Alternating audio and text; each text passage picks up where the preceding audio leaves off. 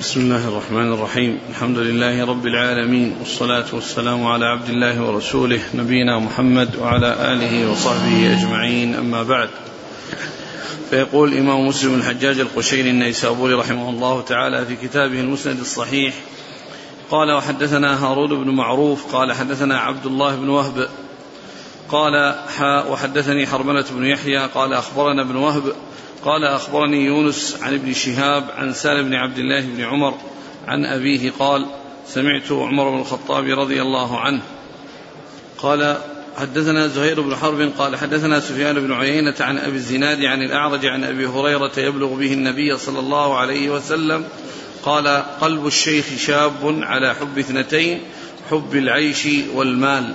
قال حدثني أبو الطاهر وحرملة قال أخبرنا ابن وهب قال يونس عن ابن شهاب عن سعيد بن المسيب عن أبي هريرة أن رسول الله صلى الله عليه وسلم قال قلب الشيخ شاب على حب اثنتين طول الأمل وحب المال. قال وحدثني يحيى بن يحيى وسعيد بن منصور وقتيبة بن سعيد كلهم عن أبي عوانة. قال يحيى أخبرنا أبو عوانة عن قتادة عن أنس قال قال رسول الله صلى الله عليه وسلم يهرم ابن آدم وتشب منه اثنتان الحرص على المال والحرص على العمر. قال حدثني أبو غسان المسمعي ومحمد بن المثنى قال حدثنا معاذ بن هشام قال حدثني أبي عن قتادة عن أنس أن نبي الله صلى الله عليه وسلم قال بمثله. قال حدثنا محمد بن المثنى وابن بشار قال حدثنا محمد بن جعفر قال حدثنا شعبة قال سمعت قتادة يحدث عن أنس بن مالك عن النبي صلى الله عليه وسلم بنحوه. بسم الله الرحمن الرحيم الحمد لله رب العالمين وصلى الله وسلم وبارك على عبده ورسوله نبينا محمد وعلى آله وأصحابه أجمعين.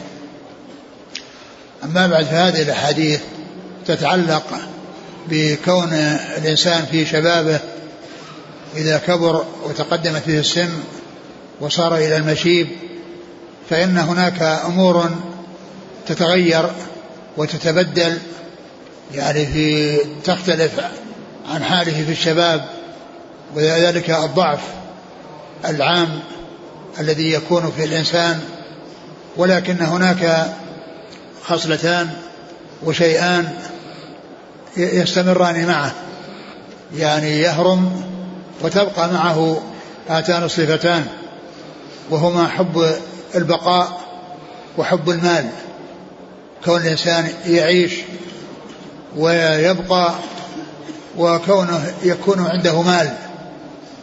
كونه يكون عنده مال فهذا يهرم الإنسان وهي, وهي معه على الهيئة التي كانت في حال شبابه لأن لأن لأنه حصل له الهرم وتغيرت أحواله وتبدلت أحواله في أمور عديدة وأمور كثيرة ولكن منها شيئان هذان مستمران معه في حال شبابه وفي حال هرمه وهو أنه يحب البقاء ويحب المال فهاتان خصلتان يحرص عليهما الإنسان.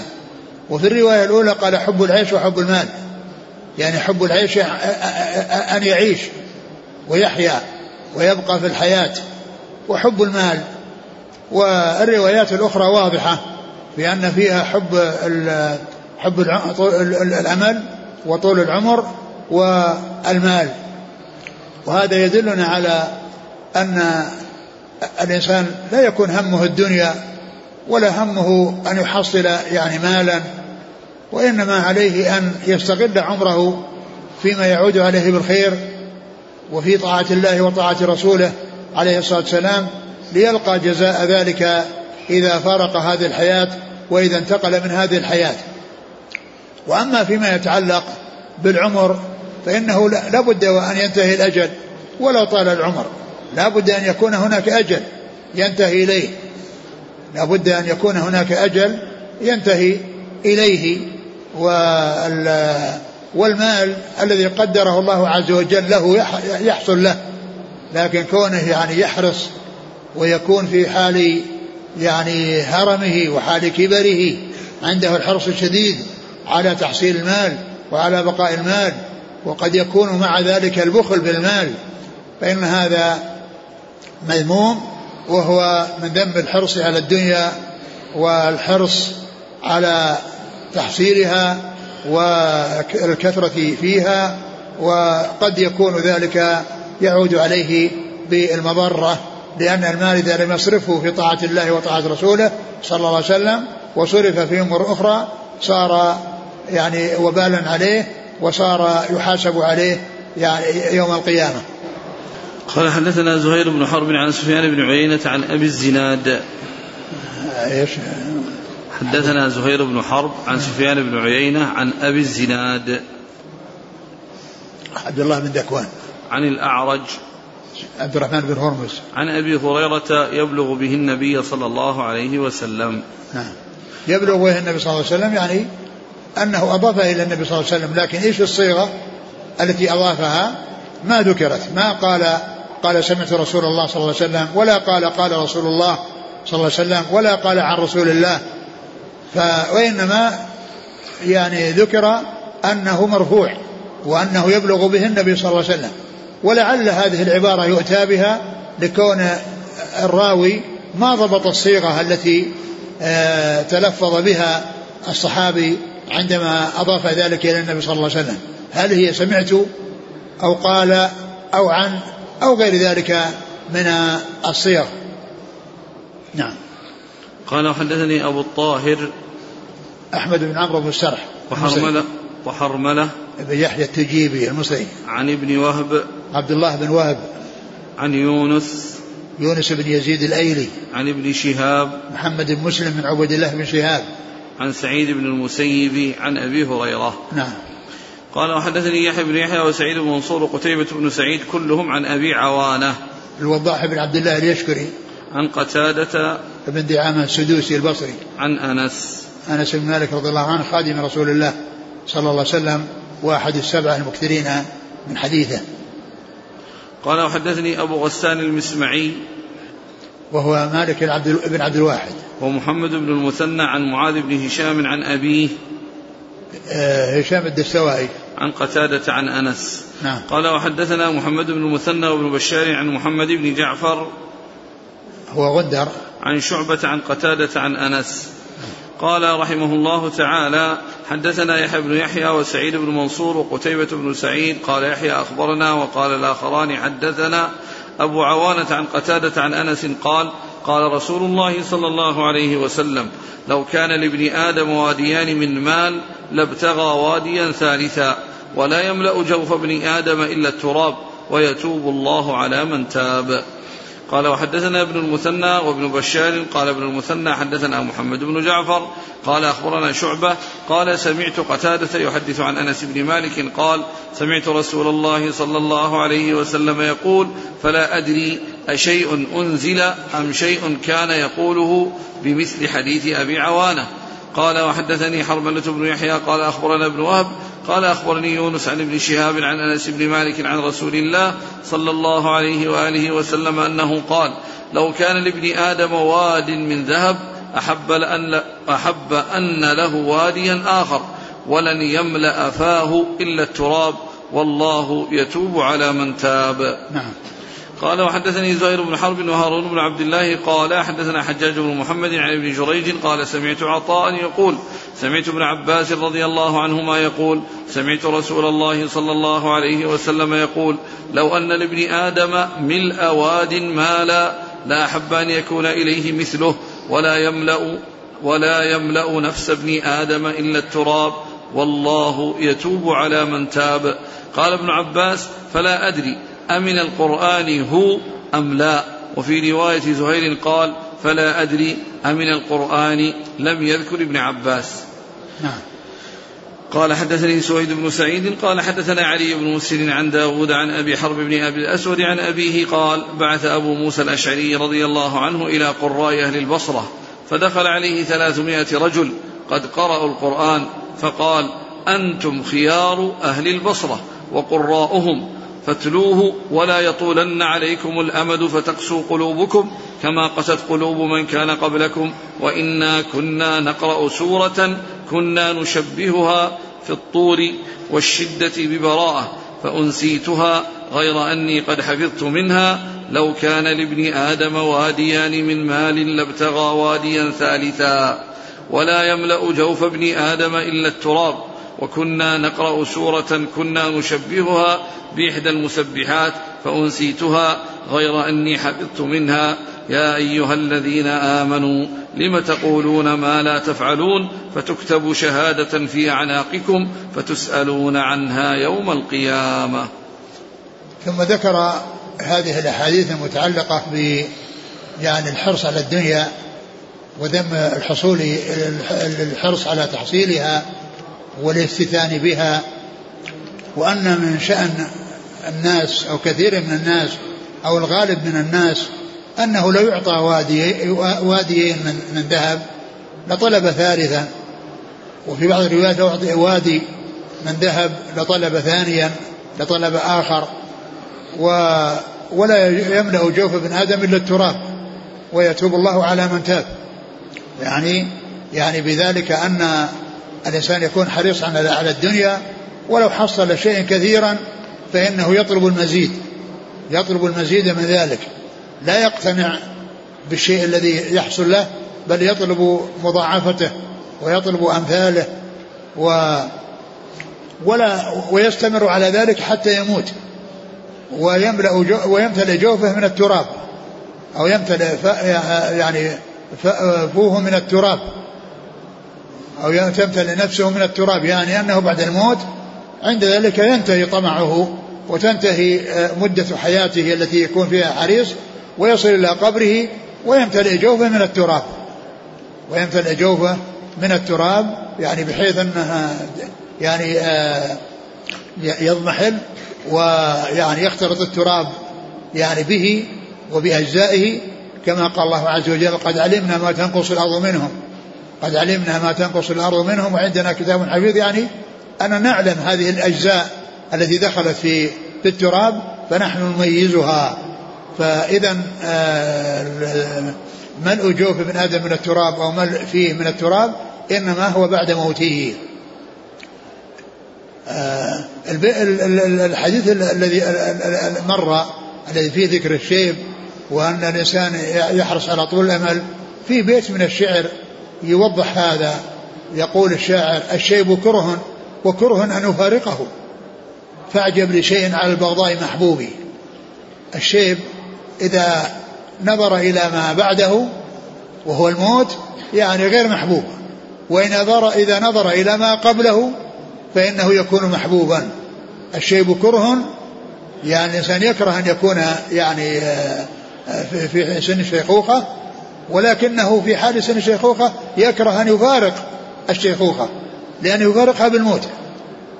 فأعجب لشيء على البغضاء محبوب ومحبوب بالنسبة إلى نظر الإنسان لما مضى وغير محبوب إذا نظر لما لما بعد ذلك. الشيء كره وكره أن أفارقه فأعجب لشيء على البغضاء محبوب الحديث لو كان لابن آدم واديان من مال لابتغى واديا ثالثا ولا يملأ جوف ابن آدم إلا التراب فيتوب الله على يعني معناه أنه عنده الحرص والتكاثر في الدنيا والرغبة في تحصيلها والإكثار منها وأنه لو حصل له واديان لا ابتغى ثالثا. وهذا في الغالب في غالب الناس. هذا في غالب الناس أنهم يكونون كذلك. نعم. إيش بعدين قال أنس سمعت وسلم يقول فلا أدري أشيء أنزل أم شيء كان يقوله. يعني أشيء أنزل يعني نزل من القرآن أو شيء كان يقوله رسول الله صلى الله عليه وسلم. ومعلوم أن كل ما جاء إلى الرسول صلى الله عليه وسلم من الكتاب والسنة فهو وحي من الله. إلا أن الوحي إلا أن القرآن يعني يتميز عن السنة بكونه متعبد بتلاوته وأما العمل فإن السنة والقرآن كل منهما يجب العمل العمل به. قل فلا أدري أكان شيء من القرآن أو أنه كان شيء يقوله. وعلى كل هو وحي سواء كان نزل على أنه قرآن أو نزل على أنه من سنة الرسول صلى الله عليه وسلم لأن السنة وحي كما قال الله عز وجل إن هو إلا وحي يوحى. إن هو إلا وحي يوحى. فالسنة وحي من الله كما أن القرآن وحي من الله إلا أن القرآن متعبد بتلاوته والعمل به والسنة متعبد بالعمل بها. نعم. قال عن أبي موسى أنه بعث إلى قراء أهل البصرة. أبو موسى الأشعري رضي الله عنه بعث إلى قراء أهل البصرة. فجاءه عدد ثلاثمائة رجل. فجاءه ثلاثمائة رجل من القراء. فقال أنتم خير أهل البصرة؟ أنتم خير خيار أهل البصرة وقراؤها. أنتم خيار أهل البصرة وقراؤها. يعني أنهم كون عندهم القرآن والاشتغال بالقرآن والعلم بالقرآن هذا يدل على الخيرية. وقد قال صلى الله عليه وسلم خيركم من تعلم القرآن وعلمه. خيركم من تعلم القرآن وعلمه. ويقول هذا بناء على أن أهل القرآن أنهم موصوفون بالخيرية كما جاء في هذا الحديث اللي رواه البخاري في صحيحه. خيركم من تعلم القرآن وعلمه. قال فاتلوه ولا يطولن عليكم الأمد فتقسوا قلوبكم كما قست قلوب من كان قبلكم. اتلوه ولا تقسوا قلوبكم كما ولا, ولا يطولن عليكم الأمد. ولا يطولن عليكم الأمد فتقسوا قلوبكم كما قست قلوب من قبلكم. لأنهم يتلونه ويتذاكرونه ويعملون به ويطبقونه. وقد كان جاء عن بعض الصحابة عن ابن مسعود رضي الله عنه كنا إذا تعلمنا عشر آيات من القرآن لم نتجاوزهن حتى نتعلم معانيهن والعمل بهن. فتعلمنا العلم والعمل جميعا. وإن طول مع لا يطولن عليكم الأمد. نعم. ما المراد؟ يعني معناه أنه ال ال ال الاستمرار والبقاء ويطول الأمد فيعني تحصل القسوة يعني عن الاشتغال بالقرآن. وإنا كنا نقرأ سورة كنا نشبهها في الطول والشدة ببراءة فأنسيتها غير أني قد حفظت منها لو كان لابن آدم واديان من مال لابتغى واديا ثالثا ولا يملأ جوف ابن آدم إلا التراب. وهذا يفيد بأن هذه كانت آية من القرآن ولكنها نسخت ويعني وذهبت تلاوتها ولكنه بقي يعني ذكرها وبيان يعني حقيقة الأمر في حق كثير من الناس أن أن أن أنه لو كان له واديان لطلب ثالثا ولا يملأ جوف ابن آدم إلا التراب.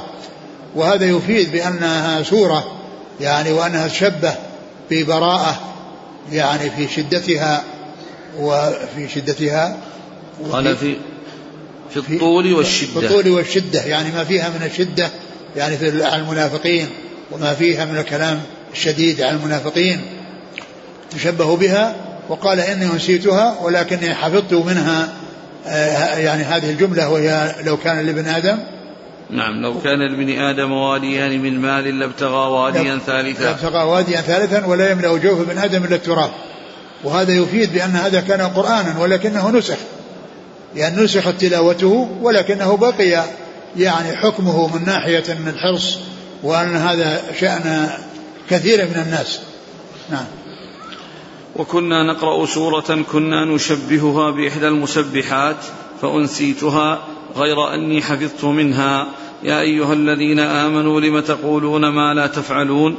فتكتب شهادة في أعناقكم فتسألون عنها يوم القيامة. ثم ذكر وذكر أيضا أن هناك سورة سورة تشبه إحدى المسبحات التي هي مبدوءة بالتسبيح سبح يسبح يعني يعني سبح الحديد والحشر والصف ويسبح الجمعة والتغابن. يعني هذه يعني المسبحات. ومثلها أو تشبيهها سبح اسم ربك الأعلى. سبح اسم ربك الأعلى يعني معناها المسبحات اللي بدأت بالتسبيح التي بدأت بالتسبيح. وقال كنا نشبهها بإحدى المسبحات وذكر يعني آية هي موجودة في إحدى المسبحات يعني في القرآن ولكن مضاف إليها شيء لا يوجد في القرآن. ومعنى ذلك أن سورة الصف يعني موجودة وإنما الكلام على شيء غير موجود وأنها سورة تشبه إحدى المسبحات وفيها يا أيها الذين آمنوا لما تقولون ما لا تفعلون؟ و فايش؟ يا أيها الذين آمنوا لما تقولون ما لا تفعلون فتكتب شهادة في أعناقكم فتسألون عنها يوم القيامة. فتكتب شهادة في أعناقكم. تجتهد في أعناقكم وتسألون عنها يوم القيامة. يعني هذه الجملة هذه لا وجود لها في القرآن. ولكن هذه التي لا تقول ما لا تعلمون موجودة في سورة الصف. ولكنها يبدو أنها سورة أخرى. وفيها يعني هذه الآية وبقيتها ومعلوم أن السورة أولها موجودة في سورة الصف وآخرها غير موجود في القرآن فيكون من جنس ما تقدم في سورة التوبة يعني الجملة التي قبلها في التوبة يعني أن ذلك من الأشياء التي يعني نسخت تلاوته. نعم. قال حدثنا يحيى بن يحيى ويحيى بن يحيى وسعيد بن منصور وقتيبة بن سعيد عن أبي عوانة عن قتادة عن أنس. نعم. قال حدثنا ابن المثنى وابن بشار عن محمد بن جعفر عن شعبة عن قتادة عن أنس. نعم. قال حدثني حرملة بن يحيى عن ابن وهب عن يونس عن ابن شهاب عن أنس. قال حدثني زهير بن حرب وهارون بن عبد الله عن حجاج بن محمد عن ابن جريج. عبد الملك بن عبد العزيز بن جريج. عن عطاء عن ابن عباس. نعم. قال حدثني سويد بن سعيد عن علي بن مسر عن داود بن أبي هند. عن أبي حرب بن أبي الأسود عن أبيه هو الدؤلي وهو ظالم بن عمرو. عن أبي موسى الأشعري. نعم. وهو عبد الله بن قيس. قال رحمه الله تعالى حدثنا زهير بن حرب وابن نمير. قال حدثنا سفيان بن عيينة عن أبي الزناد عن الأعرج عن أبي هريرة رضي الله عنه أنه قال قال رسول الله صلى الله عليه وسلم ليس الغنى عن كثرة العرض ولكن الغنى غنى النفس. ثم ذكر هذا الحديث العظيم الذي فيه بيان بيان الغنى الحقيقي والغنى الذي يعني يعني يفتن به كثير من الناس وهو ليس الغنى المحمود. إلا إذا يعني حصل يعني من طريق مشروع وصرف في طرق مشروعة فإنه خير لصاحبه يعني إذا لم يفتتن به ويحصل له فيه فتنة. قال ليس الغنى عن كثرة العرض الذي هو المال يعني عرض الحياة الدنيا. وإنما الغنى غنى النفس. هذا هو الغنى الحقيقي لأن النفس إذا كانت غنية فالذي يقع في يدها ولو كان ولو كان قليلا فهو كثير. ولو كان قليلا فهو كثير. ولكن إذا كانت النفس غير غنية فإن اليد إذا امتلأت يعني يعتبر أنه ما ما بيده شيء وأنه يريد أكثر منه. مثل ما مر في الحديث لو كان له واديان فطلب ثالثا ولا يملأ جوف ابن آدم إلا التراب ويتوب الله على من تاب. فهذا الحديث يدل على بيان الغنى الحقيقي. يعني ليس الغنى يعني عن كثرة العرض وإن كان هذا يقال له غنى لكنه ليس هو الغنى الحقيقي. وإنما الغنى غنى النفس. هذا هو الغنى الحقيقي. يعني كون النفس تكون غنية فالكثير فالقليل في يد في فيها باليد كثير. القليل في يدها كثير. وإذا كان إذا كانت ليس هناك في غنى النفس وإنما فيه الشره والطمع فإن الكثير الذي في اليد يعتبر قليلا. نعم. قال حدثنا زهير بن حرب وابن نمير محمد بن عبد الله بن نمير. عن سفيان بن عيينة عن أبي الزناد عن الأعرج عن أبي هريرة. نعم.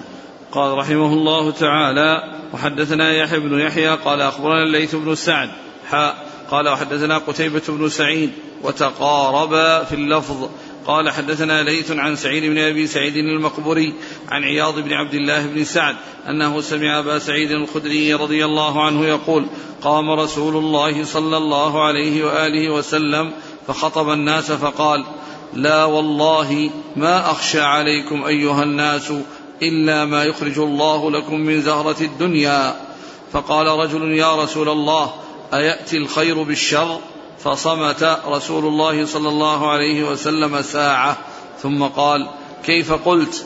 قال قلت يا رسول الله أيأتي الخير بالشر؟ فقال له رسول الله صلى الله عليه وسلم إن الخير لا يأتي إلا بخير أو خير هو أو خير هو إن كل ما ينبت الربيع يقتل حبطا أو يلم إلا آكلة الخضر أكلت حتى إذا امتلأت خاصرتاها استقبلت الشمس سلطت أو بالت ثم اجترت فعادت فأكلت فمن يأخذ مالا بحقه يبارك له فيه. ومن يأخذ مالا بغير حقه فمثله كمثل الذي يأكل ولا يشبع. أولا أول قام الرسول صلى الله عليه وسلم فخطب الناس فقال لا والله ما أخشى عليكم أيها الناس إلا ما يخرج الله لكم من زهرة الدنيا ذكر هذا الحديث عن أبي سعيد الخدري رضي الله عنه أنه خطب الناس وقال إنه ما يخشى عليهم يعني شيء مثل ما يخشى من زهرة الدنيا وافتتاح و, و, و يعني وجود الدنيا وسعتها وكونها بأيدي الناس يعني فتطغيهم كما قال الله عز وجل إن الإنسان لا يطغى أراه استغنى يعني من الناس من يكون غناه طغيان له ويكون مضرة عليه. فقال إن أنه الذي يخشى عليهم إنما هو ما يفتح لهم من زهرة الدنيا يعني من المال فيفتتنون فيه ويتقاتلون فيه. وقد مر بنا يعني بعض الأحاديث الذي فيها أن أن المال يعني يكون قليلا وأنه يحصل القطع في السرقة ويحصل فيه القتل بسبب ذلك ويحصل فيه قطيعة الرحم وأن أنه يأتي يوم من الأيام أو وقت من الأوقات تكثر الدنيا ثم كل يعني يذكر أن أنه قطعت يده في السرقة والمال الآن كثير ولا أحد يأخذه أو قتل غيره بسبب المال أو قطع رحمه بسبب المال فهذا يعني يفيد بأن بأن افتتاح أو فتح الدنيا على الناس أن أن هذا فيه ضرر وفيه المصائب الكبيرة وهي أنهم يفتنون في الدنيا ويشتغلون بها ويلهون بها ويتمتعون بها ويغفلون عن الآخرة. قال ليس لا والله ما أخشى عليكم أيها الناس إلا ما يخرج الله لكم من زهرة الدنيا. يعني ما يخشى عليهم مثل ما يخشى يعني مما يخرج من زهرة الدنيا.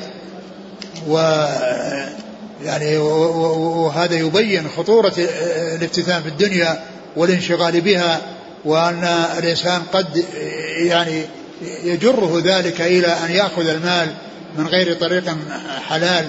ويصرفه في طريق محرم يأخذه من حرام ويصرفه في حرام. نعم. فقال رجل يا رسول الله أيأتي الخير بالشر؟ فقال يا رسول الله يأتي الخير بالشر؟ لأن الذي ذكره أن زهرة الدنيا يعني يخشى عليها المضرة. يعني وزهرة الدنيا هذا خير.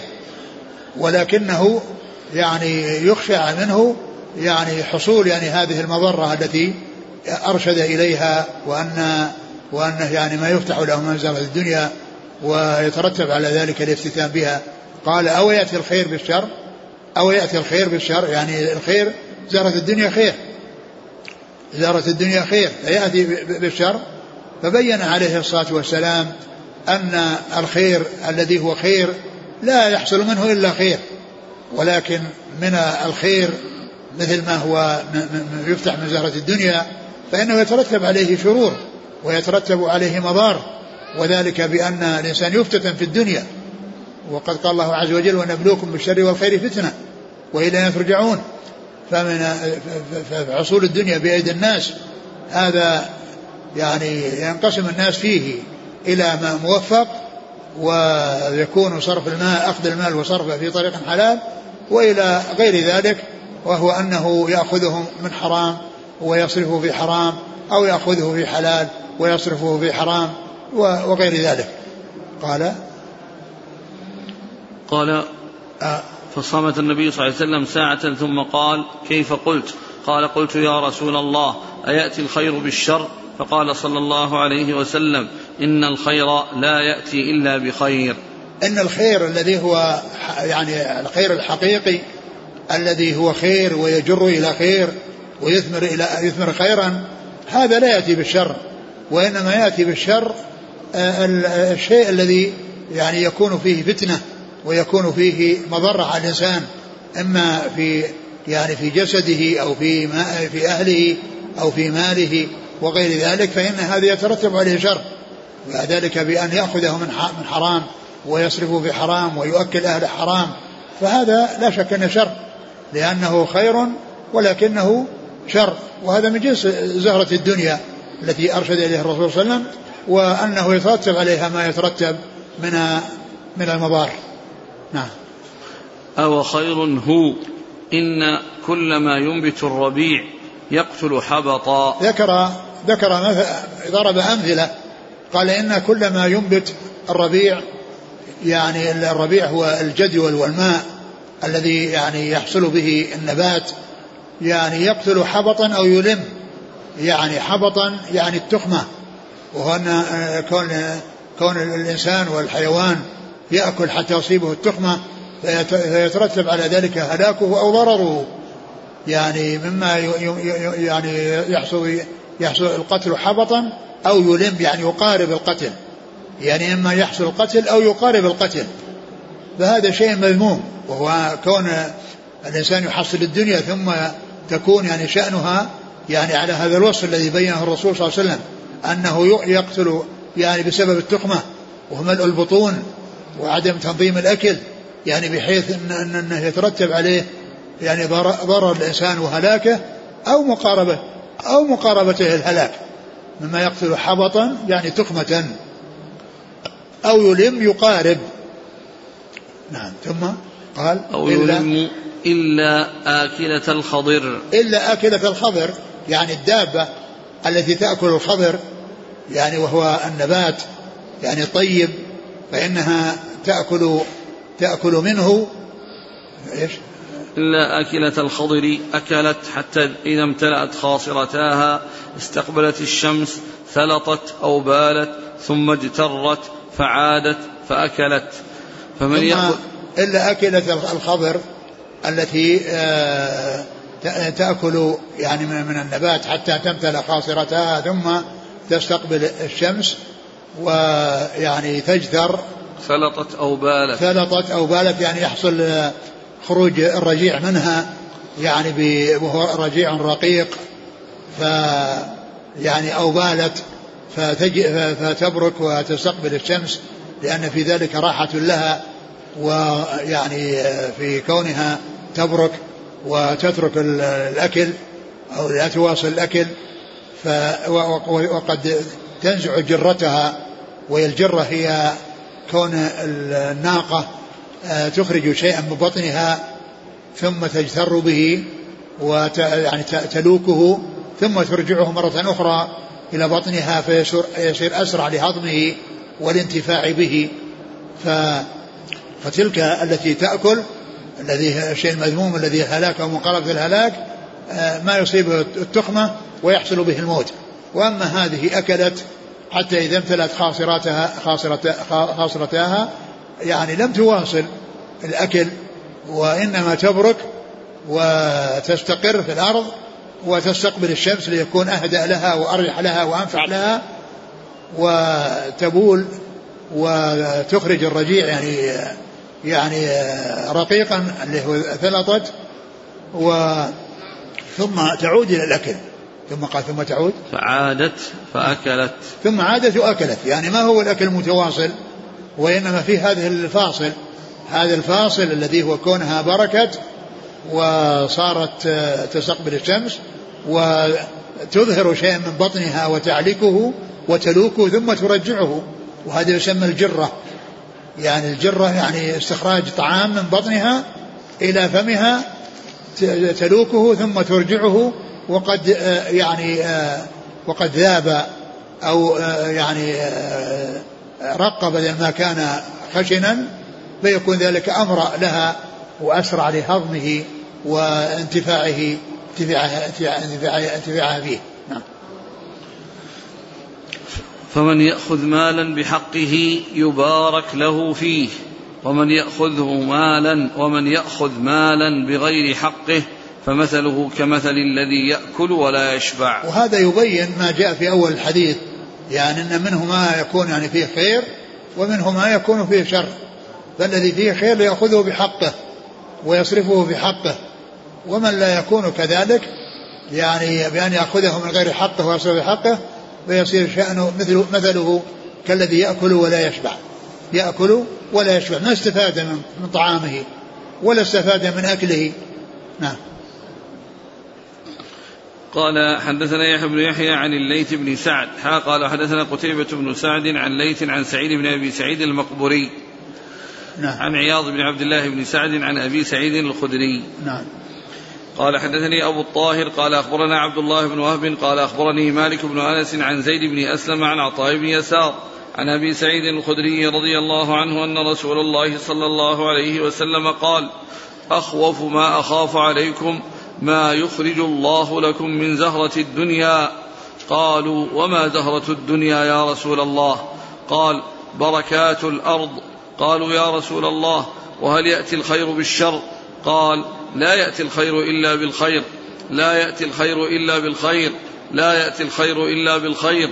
إن كل ما أنبت الربيع يقتل أو يلم إلا آكلة الخضر فإنها تأكل حتى إذا امتدت خاصرتاها استقبلت الشمس ثم اجترت وبالت وثلطت ثم عادت فأكلت.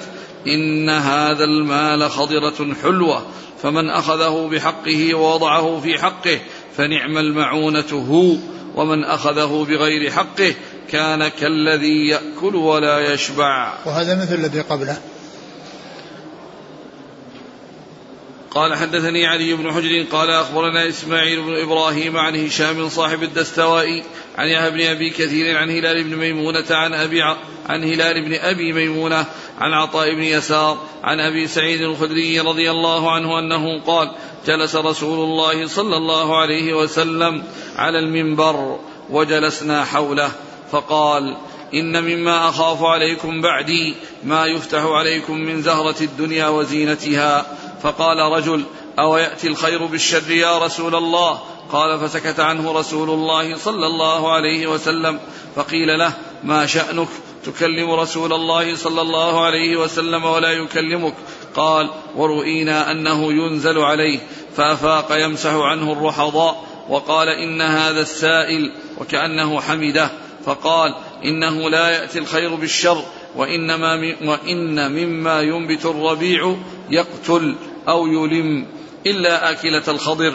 فإنها أكلت حتى إذا امتلأت خاصرتاها استقبلت عين الشمس فثلطت وبالت ثم رتعت. وإن هذا المال خضر حلو. ونعم صاحب المسلم هو لمن أعطى منه المسكين واليتيم وابن السبيل. أو كما قال رسول الله صلى الله عليه وسلم وإنه من يأخذه بغير حقه كان كالذي يأكل ولا يشبع ويكون عليه شهيدا يوم القيامة. وهذا مثل الذي قبله. قال حدثنا علي بن حجر عن إسماعيل بن إبراهيم هو بن علية. عن هشام صاحب الدستوائي. هو هشام الدستوائي. ويقال لصاحب الدستوائي ويقال له الدستوائي لأنها يعني لباس يعني كان يعني ما لا أدري هل كان يبيعه أو يصنعه. ولهذا يقال له الدستوائي نسبة إليه. وأحيانا يقول صاحب الدستوائي يعني صاحب هذه الأشياء التي كان يبيعها أو يصنعها. نعم. عن يحيى بن أبي كثير عن هلال بن أبي ميمونة عن عطاء بن يسار عن أبي سعيد الخدري. نعم. قال جلس صلى الله عليه وسلم على المنبر. جلس جلوسا قعد وجلسنا حوله. نعم يمكن لأنه جلوسا طبعا أقول هو جلس وهم جالسون. معلوم أنه يعني في الخطب وفي الكلمات يعني أحيانا يعني يذكر فيه الوقوف وأحيانا يذكر الجلوس وهذا من الجلوس. قال رحمه الله تعالى حدثنا قتيبة بن وقد سعيد. وقد أوحي إليه وهو على المنبر وقد أوحي إليه وهو جالس على المنبر لأنه سكت فظنوا أن يوحى إليه ثم أنه يعني أفاق يمسح الرحضاء عن وجهه العرق الذي أصابه من الشدة من شدة الوحي. وقد كان كذلك يعني عندما ينزل عليه الوحي يصيبه شدة حتى أنه يكون في, في, في اليوم الشاتي وهي يتفصل جبينه عرقا من شدة ما يحصل له عند نزول الوحي عليه عليه الصلاة والسلام. قال رحمه الله تعالى حدثنا قتيبة بن سعيد عن مالك بن أنس فيما قرئ عليه عن ابن شهاب عن عطاء بن يزيد الليثي عن أبي سعيد الخدري رضي الله عنه أن ناسا من الأنصار سألوا رسول الله صلى الله عليه وسلم فأعطاهم ثم سألوه فأعطاهم حتى إذا نفد ما عنده قال ما يكن عندي من خير فلن أدخره عنكم. ومن يستعفف يعفه الله ومن يستغني يغنه الله ومن يصبر يصبره الله. وما أعطي أحد من عطاء خير وأوسع من الصبر. ثم ذكر هذا الحديث الدال على أن أوله؟ أن ناسا من الأنصار أن ناسا من الأنصار سألوا الرسول صلى الله عليه وسلم فأعطاهم.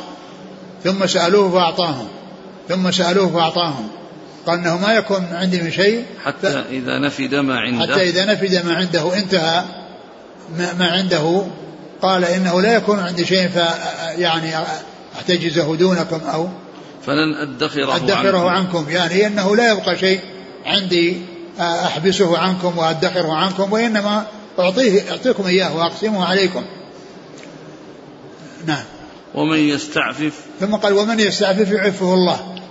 يعني من يستعفف يعني وذلك بأن يقنع بما أعطاه الله عز وجل ولا ولا يسأل فإن الله تعالى يرزقه العفاف ويرزقه أن يكون يعني حاصل هذا الوصف ولكونه استعفف فيعفه الله.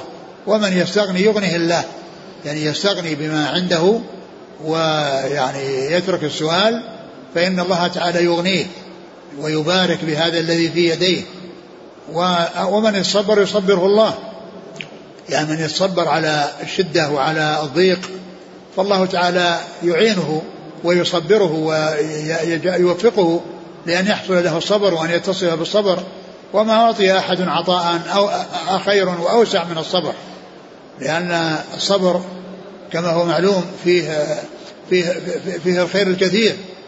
وفيه الأجر العظيم والصبر كما هو معلوم ثلاثة أنواع صبر على طاعة الله وصبر عن معاصي الله وصبر على أقدار الله.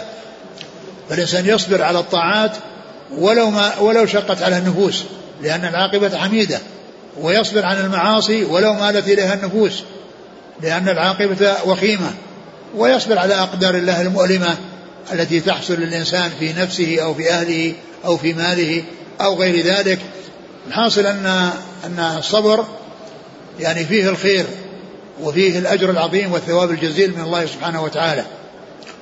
ف يعني يصبر على الطاعات يعني ولو شقت على النفوس كالعبادات وكالإنفاق والإحسان وبذل المعروف ولو كان فيها مشقة ويصبر عن المعاصي ولو كان النفوس تميل إليها لأن العاقبة وخيمة لأنها لأن الصبر على الطاعات يوصل إلى الجنة واتباع الشهوات يفضي إلى النار ويؤدي إلى النار. نعم. وما أعطي أحد من عطاء خير وأوسع من الصبر. نعم. قال حدثنا قتيبة بن سعيد عن مالك عن ابن شهاب عن عطاء بن يزيد الليثي عن أبي سعيد الخدري. قال حدثنا عبد بن حميد قال أخبرنا عبد الرزاق قال أخبرنا معمر عن الزهري بهذا الإسناد نحوه. نعم. قال رحمه الله تعالى حدثنا أبو بكر بن أبي شيبة قال حدثنا أبو عبد الرحمن المقرئ عن سعيد بن أبي أيوب قال حدثني شرحبيل وهو ابن شريك عن أبي عبد الرحمن الحبلي عن عبد الله بن عمرو بن العاص رضي الله عنهما أن رسول الله صلى الله عليه وسلم قال قد أفلح من أسلم ورزق كفافا وقنعه الله بما آتاه. قال حدثنا أبو بكر بن أبي شيبة وعمر الناقد وأبو سعيد الأشج قالوا حدثنا وكيع قال حدثنا الأعمش. حاء قال وحدثني زهير بن حرب قال حدثنا محمد بن فضيل عن أبيه كلاهما عن عمارة بن القعقاع عن أبي زرعة عن أبي هريرة رضي الله عنه قال قال رسول الله صلى الله عليه وسلم اللهم اجعل رزق آل محمد قوتا. ثم ذكر هذا هذين الحديثين متعلقين بالكفاف. وعدم الطمع والاشتغال في الدنيا أول الحديث الأول. قال قد أفلح من أسلم ورزق كفافا وقنعه الله بما آتاه قد أفلح قد أفلح من أسلم ورزقه الله. ورزق كفافا. ورزق كفافا يعني كفافا يعني يعني آه ما يكفيه ويقوم بحاجته ويغنيه عن غيره ولا ولم يحصل له المال الذي يشغله ويفتنه وقنعه الله بما آتاه يعني يقنع بالشيء الذي أعطاه الله لأنه مع القناعة يكون القليل كثيرا ومع الشره والطمع يكون الكثير قليلا ويريد الإنسان يعني أكثر مما في يده لكن إذا كانت نفسه غنية ويعني عنده العفة وعنده يعني عدم الطمع فإن الشيء القليل يعتبر كثيرا. قد أفلح من أسلم ورزق كفافا وقنعه الله بما أعطاه. وقنعه بما أعطاه وإيش؟ نعم وقنعه بما آتاه. ما آتاه نعم. والثاني؟ قال اللهم اجعل رزق اللهم اجعل رزق ال محمد قوتا. يعني كفافا. المقصود به الكفاف الذي يعني يكون فيه الكفاية وعدم الحاجة والا وألا يحصل الكثير الذي يشغل. نعم. قال حدثنا أبو بكر بن شيبة عن أبي عبد الرحمن المقرئ وهو عبد الله بن يزيد. عن سعيد بن أبي أيوب عن شرحبيل بن شريك عن أبي عبد الرحمن الحبلي نعم. عبد الله بن يزيد المعافري عن نعم. عبد الله بن عمرو بن العاص. نعم. قال حدثنا أبو بكر بن أبي شيبة عمرو الناقد وأبو سعيد الأشج. عبد الله بن سعيد. عن وكيع عن الأعمش قال حا وحدثني زهير بن حرب عن محمد بن فضيل عن أبيه. فضيل بن غزوان. عن عمارة بن القعقاع عن أبي زرعة. بن عمرو بن عمرو بن جرير. عن أبي هريرة. نعم. قال حدثنا عثمان بن أبي شيبة وزهير بن حرب وإسحاق بن إبراهيم الحنظلي. قال إسحاق أخبرنا وقال الآخران حدثنا جرير.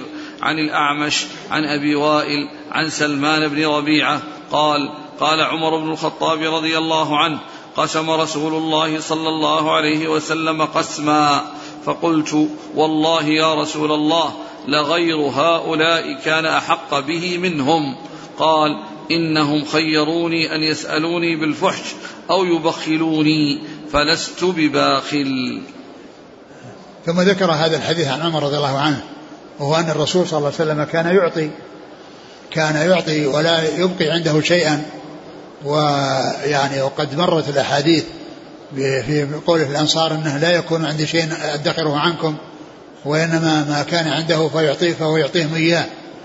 ثم إن من الناس من يكون عنده شدة يعني في السؤال والحاف وقد يعني يحصل منه يعني يكون في نفسه شيء بسبب ذلك فكان يعطي. يعني من يكون كذلك يعني خشية أن يحصل يحصل منه يعني ما لا ينبغي في حق الرسول صلى الله عليه وسلم أو في حق أو في كونه لا يرضى بما أعطاه الله ويتسخط. إيش لفظ المتن؟ الحديث؟ قال قسم النبي صلى الله عليه وسلم قسما فقلت والله يا رسول الله لغير هؤلاء كان أحق به يعني. أعطى أناس يعني عمر رضي الله عنه يرى أن غيرهم أحق منهم. وبين الرسول صلى الله عليه وسلم أنه يعني يعطي أمثال هؤلاء يعني لما يعني يخشى عليهم ولما يخشى يعني أيضا عليه من ألسنتهم. نعم. قال صلى الله عليه وسلم إنهم خيروني أن يسألوني بالفحش أو يبخلوني. يعني جعلوه يعني يعني معناه أن هذا واقعهم ولسان حالهم أنه إما أن يعني يعني يتكلموا فيه يعني بالفحش وبيقسوا في الكلام عليه أو يبخلونه ويقول أنه بخيل يعني ما يعطي. فالرسول صلى الله عليه وسلم كان يعطيهم يعني خشية أن يحصل لهم ضررا بشيء يقولونه ويصفون الرسول صلى الله عليه وسلم به وهو بريء منه و وكذلك أيضا خوف عليهم بأن يعني يحصل لهم يعني ما يعود عليهم بالمضرة. قال فلست بباخل. لست بباخل يعني لست ببخيل يعني آه، نعم. قال حدثنا عثمان بن أبي شيبة وزهير بن حرب واسحاق بن إبراهيم الحنظلي عن جرير عن الأعمش عن أبي وائل عن سلمان بن ربيعة عن عمر. نعم. قال رحمه الله تعالى حدثني عمرو الناقد قال حدثنا إسحاق بن سليمان الرازي قال سمعت مالكا حاء قال وحدثني يونس بن عبد الأعلى واللفظ له قال أخبرنا عبد الله بن وهب قال حدثني مالك بن أنس عن إسحاق بن عبد الله بن أبي طلحة عن أنس بن مالك رضي الله عنه قال كنت أمشي مع رسول الله صلى الله عليه وآله وسلم وعليه رداء نجراني غليظ الحاشية فأدركه أعرابي فجبذه بردائه جبذة شديدة. نظرت إلى صفحة عنق رسول الله صلى الله عليه وسلم وقد أثرت بها حاشية الرداء من شدة جبذته. ثم قال يا محمد مر لي من مال الله الذي عندك. فالتفت إليه رسول الله صلى الله عليه وسلم فضحك ثم أمر له بعطاء.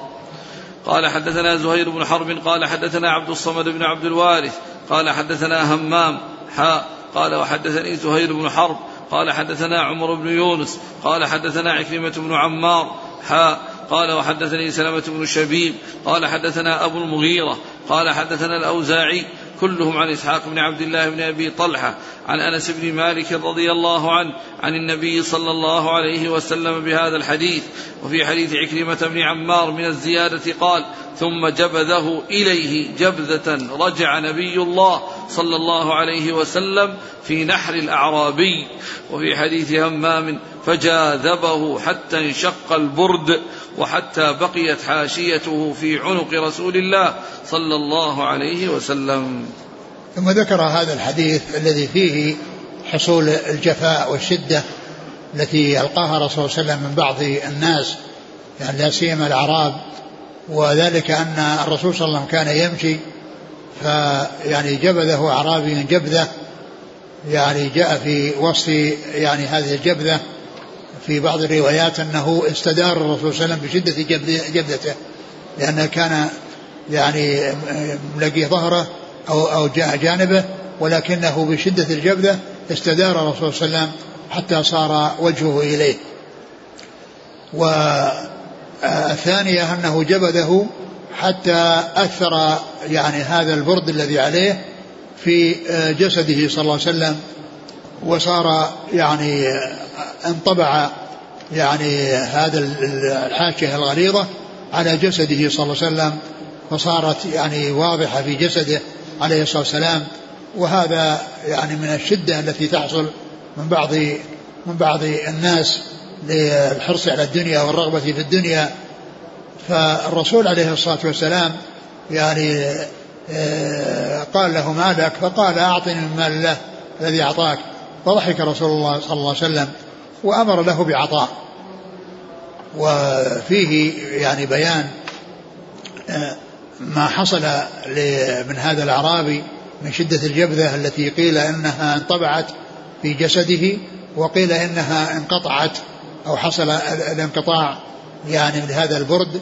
وأن جزءا منه الذي هو الحاشية الغليظة أنها نشبت يعني في جسده صلى الله عليه وسلم. قال حدثني عون الناقد قال حدث عن, عن إسحاق بن سليمان الرازي عن مالك. حا قال حدثني يونس بن عبد الأعلى عن عبد الله بن وهب عن مالك عن إسحاق بن عبد الله بن أبي طلحة عن أنس. قال حدثنا زهير بن حرب عن عبد الصمد بن عبد الوارث عن همام. بن يحيى العوذي. حا قال وحدثني زهير بن حرب عن عمرو بن يونس عن كلمة بن عمار. حا قال حدثني سلمة بن شبيب عن أبي المغيرة. وهو؟ عبد القدوس بن الحجاج. نعم. عن الأوزاعي. عبد الرحمن بن عمرو. عن إسحاق بن عبد الله بن أبي طلحة عن أنس بن مالك. نعم. قال حدثنا قتيبة بن سعيد قال حدثنا ليث عن ابن أبي مليكة عن المسور بن مخرمة رضي الله عنهما أنه قال قال قسم رسول الله صلى الله عليه وسلم أقبية ولم يعط مخرمة شيئا. فقال مخرمة يا بني انطلق بنا إلى رسول الله صلى الله عليه وسلم. فانطلقت معه قال ادخل فادعه لي. قال فدعوته له. فخرج إليه وعليه قباء منها فقال خبأت هذا لك. قال فنظر إليه فقال رضي مخرمه. قال حدثنا أبو الخطاب زياد بن يحيى الحساني قال حدثنا حاتم بن وردان أبو صالح قال حدثنا أيوب السختياني عن عبد الله بن أبي مليكة عن المسور بن مخرمة رضي الله عنهما أنه قال قدمت على النبي قدمت قدمت على على النبي صلى الله عليه وسلم أقبية فقال لي أبي مخرمة انطلق بنا إليه عسى أن يعطينا منها شيئا. قال فقام أبي على الباب فتكلم فعرف النبي صلى الله عليه وسلم صوته. عن المسور بن مخرمة رضي الله عنهما قال قدمت على النبي قدمت على النبي صلى الله عليه وسلم أقبية. فقال لي أبي مخرمة انطلق بنا إلي انطلق بنا إليه عسى أن يعطينا منها شيئا. قال فقام أبي على الباب فتكلم فعرف النبي صلى الله عليه وسلم صوته فخرج ومعه قباء وهو يريه وهو يريه محاسنه وهو يقول خبأت هذا لك خبأت هذا لك. ثم ذكر هذه الأحاديث المتعلقة في وصول أقبية إلى رسول الله صلى الله عليه وسلم وتوزيعها على جماعة من أصحابه والقباء هو قيل أنه قميص يعني صغير يعني أكمامه ضيقة وهو مفتوح من الخلف. فالرسول صلى الله عليه وسلم جاءته تلك الأقبية ووزعها. وجاء في أول الروايات أنه لم يعطي آه، مخرمه منها شيئا يعني إنه ما بعث إليه. يعني هو هيأ له وادخر له قباء واحدا ولكن الذي نفي في الأول أنه لم يعطه يعني لم يبعث إليه. هذا هو المنفي. وإلا فإن الإعطاء يعني قد أراده رسول الله صلى الله عليه وسلم واحتفظ بقباء منها ليعطاه يعطيه إياه.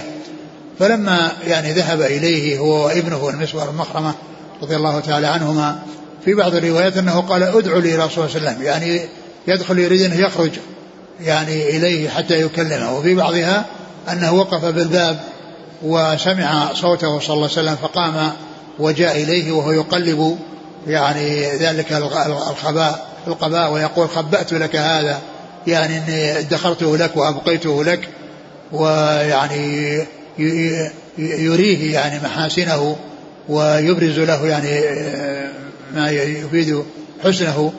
وقال رضي مخرمة يعني الذي يقوله مخرمة يعني رضي بهذا العطاء وبهذا الذي أدخره له رسول الله صلى الله عليه وسلم.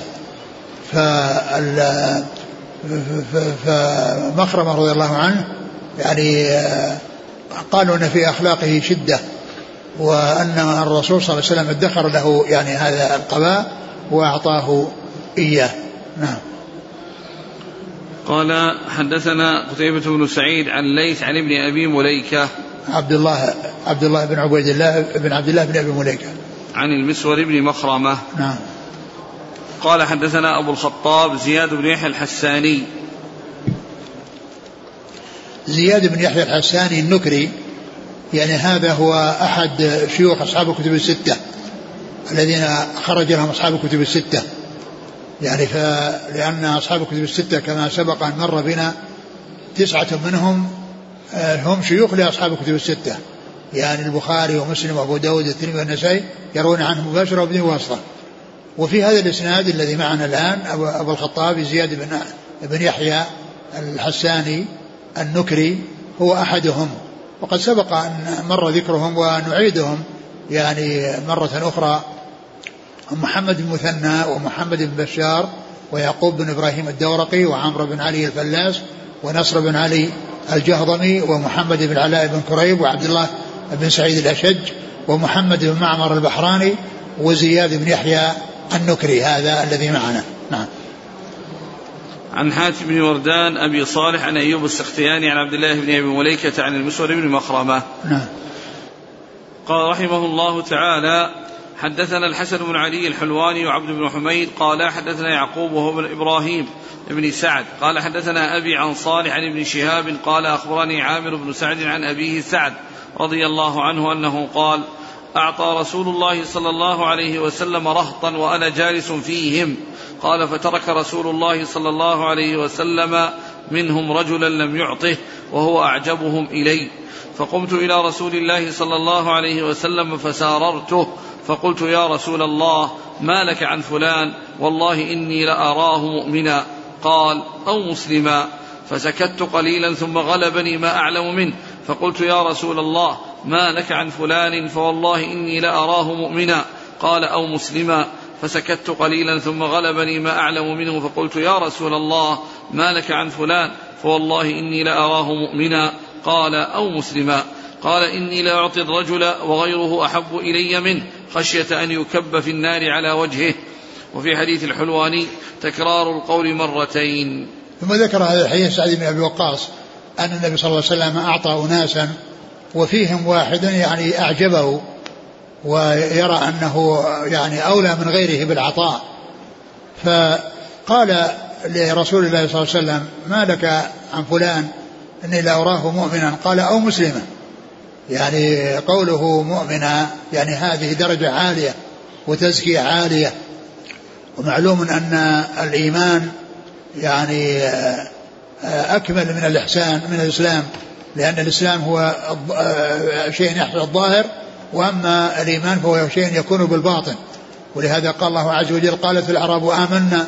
قل لم تؤمنوا ولكن قولوا أسلمنا. ولما يدخل الإيمان في قلوبكم. فقال له رسول أو مسلما يعني أرشده عليه السلام إلى أن يقول الشيء الذي إيه، الناس يتمكنون من معرفته هو الظاهر. وأما ما يكون في القلوب فهذا لا يطلع عليه إلا الله عز وجل. فكرر ذلك ثلاث مرات ثم قال عليه الصلاة والسلام إني لا أعطي الرجل وغيره أو يعني أولى منه خشي أن يكب في النار على وجهه.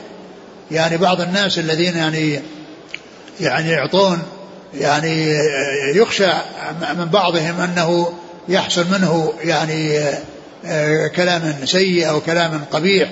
أو يحصل له تسخط أو يحصل منه أمور يعني لا تنبغي فهو يعطيه يعني حتى حتى يسلم من أن يقع في أمر يؤدي به إلى أن يلقي نفسه بالنار. نعم. قال حدثنا حسن بن علي الحلواني وعبد بن حميد عن يعقوب وهو ابن إبراهيم بن سعد عن أبيه عن صالح. بن كيسان. عن ابن شهاب عن عامر بن سعد عن أبيه سعد. نعم. قال حدثنا ابن أبي عمر قال حدثنا سفيان حا قال وحدثنيه زهير بن حرب قال حدثنا يعقوب بن إبراهيم بن سعد قال حدثنا ابن أخي بن شهاب حا قال وحدثناه إسحاق بن إبراهيم وعبد بن حميد قال أخبرنا عبد الرزاق قال أخبرنا معمر كلهم عن الزهري بهذا الإسناد على معنى حديث صالح صالح عن الزهري. نعم. قال حدثنا ابن أبي عمر عن سفيان ومحمد بن يحيى بن أبي عمر العدني سفيان بن عيينة قال وحدثني زهير بن حرب عن يعقوب بن إبراهيم بن سعد عن ابن أخي ابن شهاب. هو عبد الله. محمد بن عبد الله بن مسلم. محمد بن عبد الله. نعم. قال حا وحدثناه إسحاق بن إبراهيم وعبد بن حميد عن عبد الرزاق عن معمر عن الزهري. نعم. قال حدثنا الحسن بن علي الحلواني. قال حدثنا يعقوب بن إبراهيم بن سعد. قال حدثنا أبي عن صالح عن إسماعيل بن محمد بن سعد. قال سمعت محمد بن سعد يحدث بهذا الحديث يعني حديث الزهري الذي ذكرنا. فقال في حديثه فضرب رسول الله صلى الله عليه وسلم بيده بين عنقي وكت وكتفي ثم قال أقتالا أي سعد إني لا أعطي الرجل. يعني لما كرر عليه يعني هذا الكلام ويعني وألح عليه قال أقتالا يا سعد. يعني أن هذا فيه مغالبة وفيه شدة